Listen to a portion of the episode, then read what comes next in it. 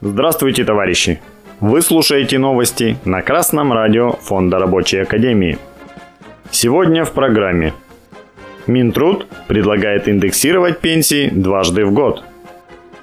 Министерство труда разработало параметры индексации страховой пенсии для неработающих пенсионеров на ближайшую трехлетку, согласно которым в 2025 и 2026 годах она будет происходить в два этапа. Это следует из проекта бюджета Социального фонда на 2024 год и плановый период 2025-2026 годов. Предлагается, что пенсии могут быть увеличены следующим образом. С 1 января 2024 года пенсии повысятся на 5,3%, и среднегодовой размер страховой пенсии составит 22 772 рубля. Если предложение Минтруда будет принято, то далее индексация будет проходить дважды в год. С 1 февраля 2025 года на 4% и с 1 апреля на 3,8%. Таким образом, в 2025 году Среднегодовой размер пенсии составит 24 120 рублей. Аналогично, в 2026 году повышение пройдет 1 февраля на 4% и 1 апреля на 2,8%. И средний годовой размер пенсии достигнет 25 690 рублей. Красное радио Фонда Рабочей Академии напоминает слушателям, что инфляция – процесс управляемый. Он присущ капиталистической экономике и является средством закабаления рабочего класса и всего трудящегося населения. Прежде всего, это удар по карману трудящихся и платежеспособности населения. Инфляция влияет на цены всех товаров, кроме товара рабочая сила.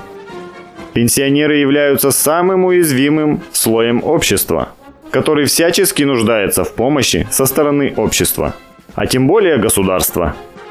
Пенсионная реформа нанесла большой удар по трудящимся, обязав тем самым работать дополнительно несколько лет до выхода на пенсию.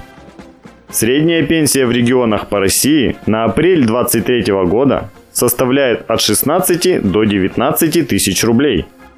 Такая пенсия позволяет только выживать пенсионерам – если обратиться к официальной статистике, то средняя стоимость потребительской корзины для пенсионера на 22 год составляет 10 тысяч рублей.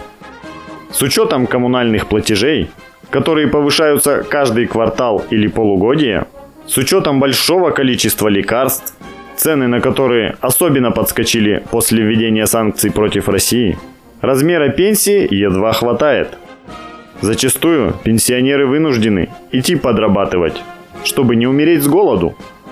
Увеличение рабочих рук, сокращение численности пенсионеров, уменьшение срока выплаты пенсии. На это и была направлена хищническая, античеловечная пенсионная реформа. Запланированные проценты индексации крайне невелики. К тому же рынку свойственна нестабильность и скачки цен на товары. Так, Например, в январе 2023 года цены на овощи и фрукты взлетели почти сразу на 16%. В частности, огурцы в январе 2023 года выросли в цене на 44%. Лук репчатый на 36%, помидоры на 22%, морковь на 21%, капуста белокочанная на 14%. Это только те овощи, которые широко распространены и незаменимы в потреблении населения. Двуразовая индексация пенсии никаким образом не покроет такое повышение цен на овощи. И это только овощи. Другое дело, если бы индексацию пенсии проводили ежеквартально и на уровень, превышающий установленный уровень инфляции. С вами был Алексей Чопа с коммунистическим приветом из города Свердловск.